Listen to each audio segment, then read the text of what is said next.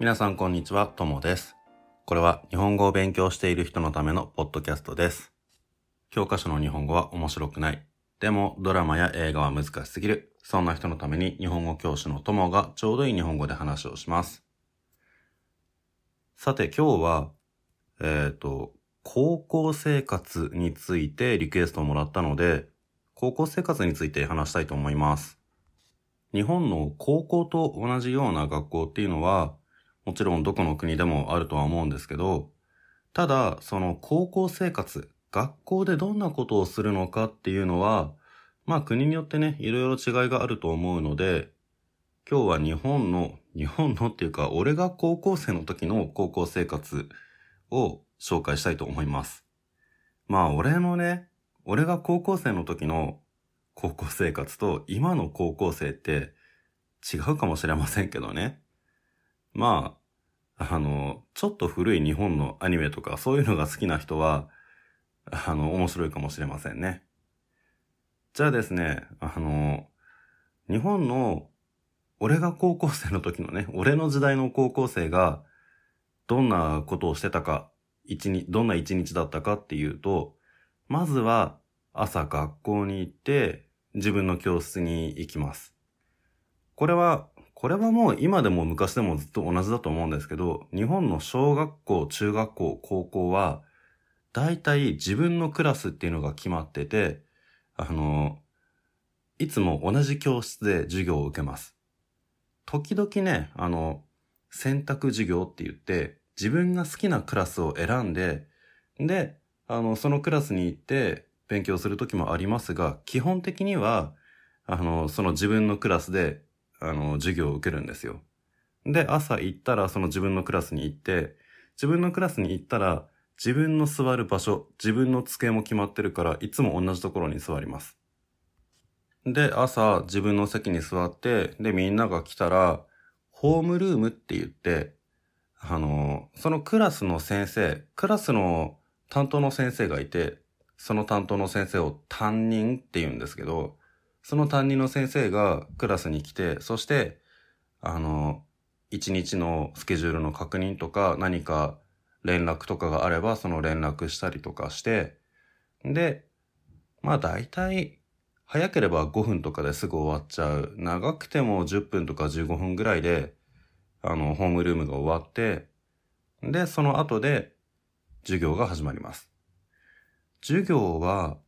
えーっとね、俺が高校生の時は確か、一つの授業が50分だったかな？一コマ50分で、確かね、午前中に4コマ、50分かける4。で、昼休みを挟んで、で、えっ、と、午後が確か2コマか3コマぐらいだったと思うんですけど、ちょっとね、何年も前の話だから、細かいところは俺も覚えてないんですけど、まあそんな感じで、あの、1日に、だいたい、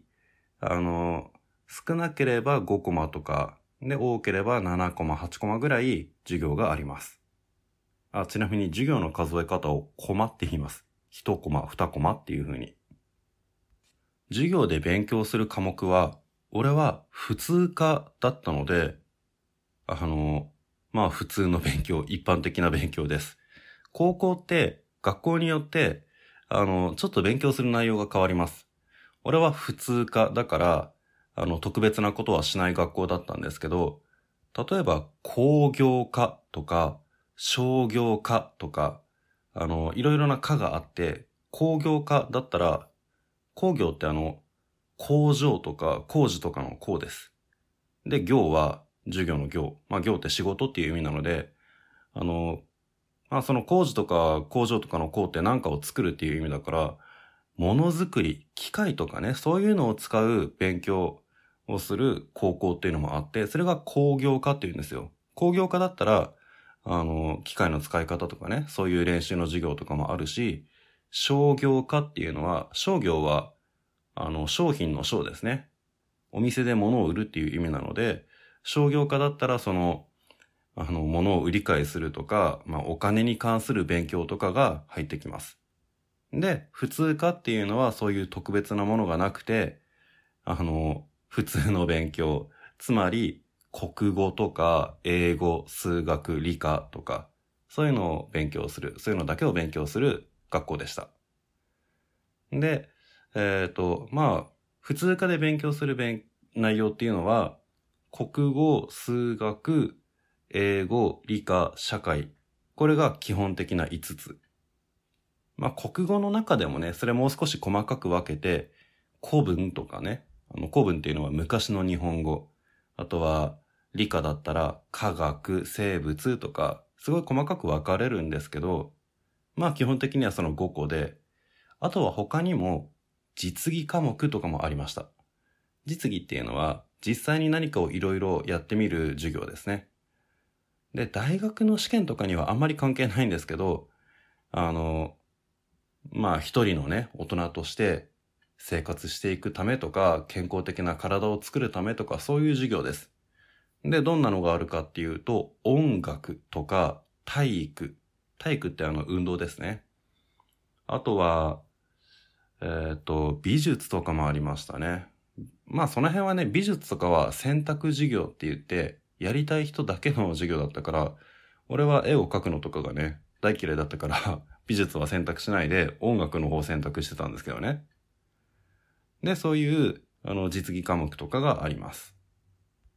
実技科目っていうのは、まあその、なんて言うんでしょうね。あの、やっぱり勉強とはちょっと違うものだから、最初に言ったね、その5科目、国語とか数学とか、それと比べると、1週間の中で授業の回数はちょっと少ないんですけど、でもまあね、机に座って勉強してるよりも、体を動かす方が楽しいので、大体のね、あの、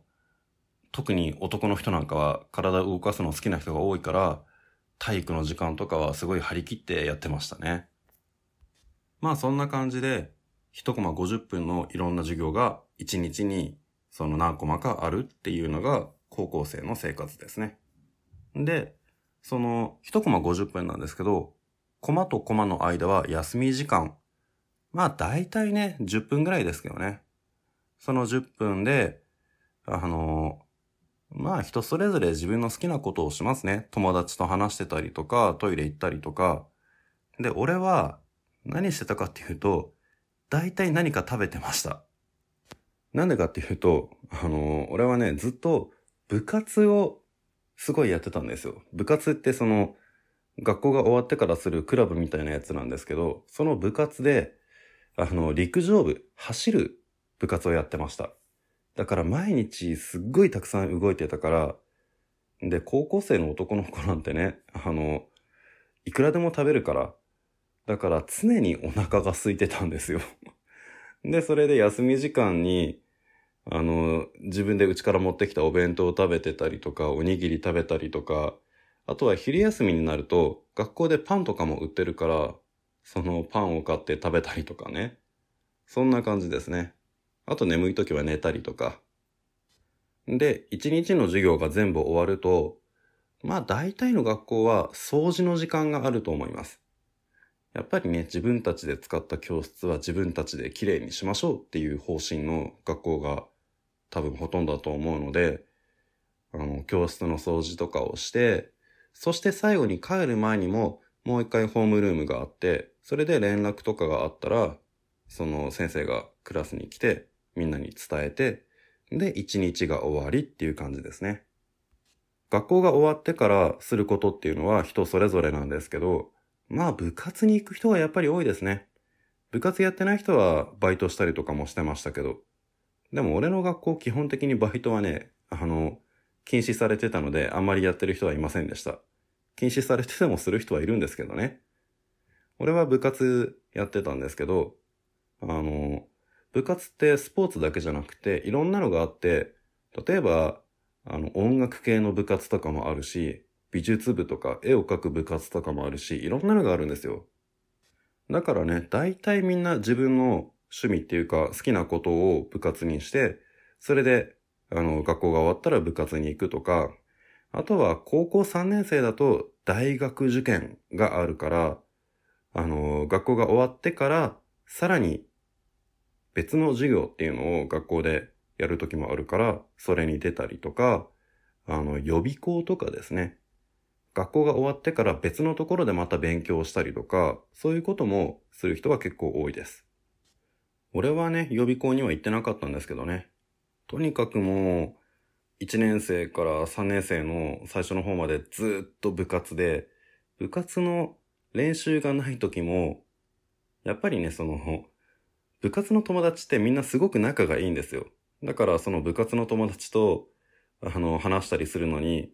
部活がなくても、部活の練習がなくても部室に行ったりしてました。部室っていうのは、その、部の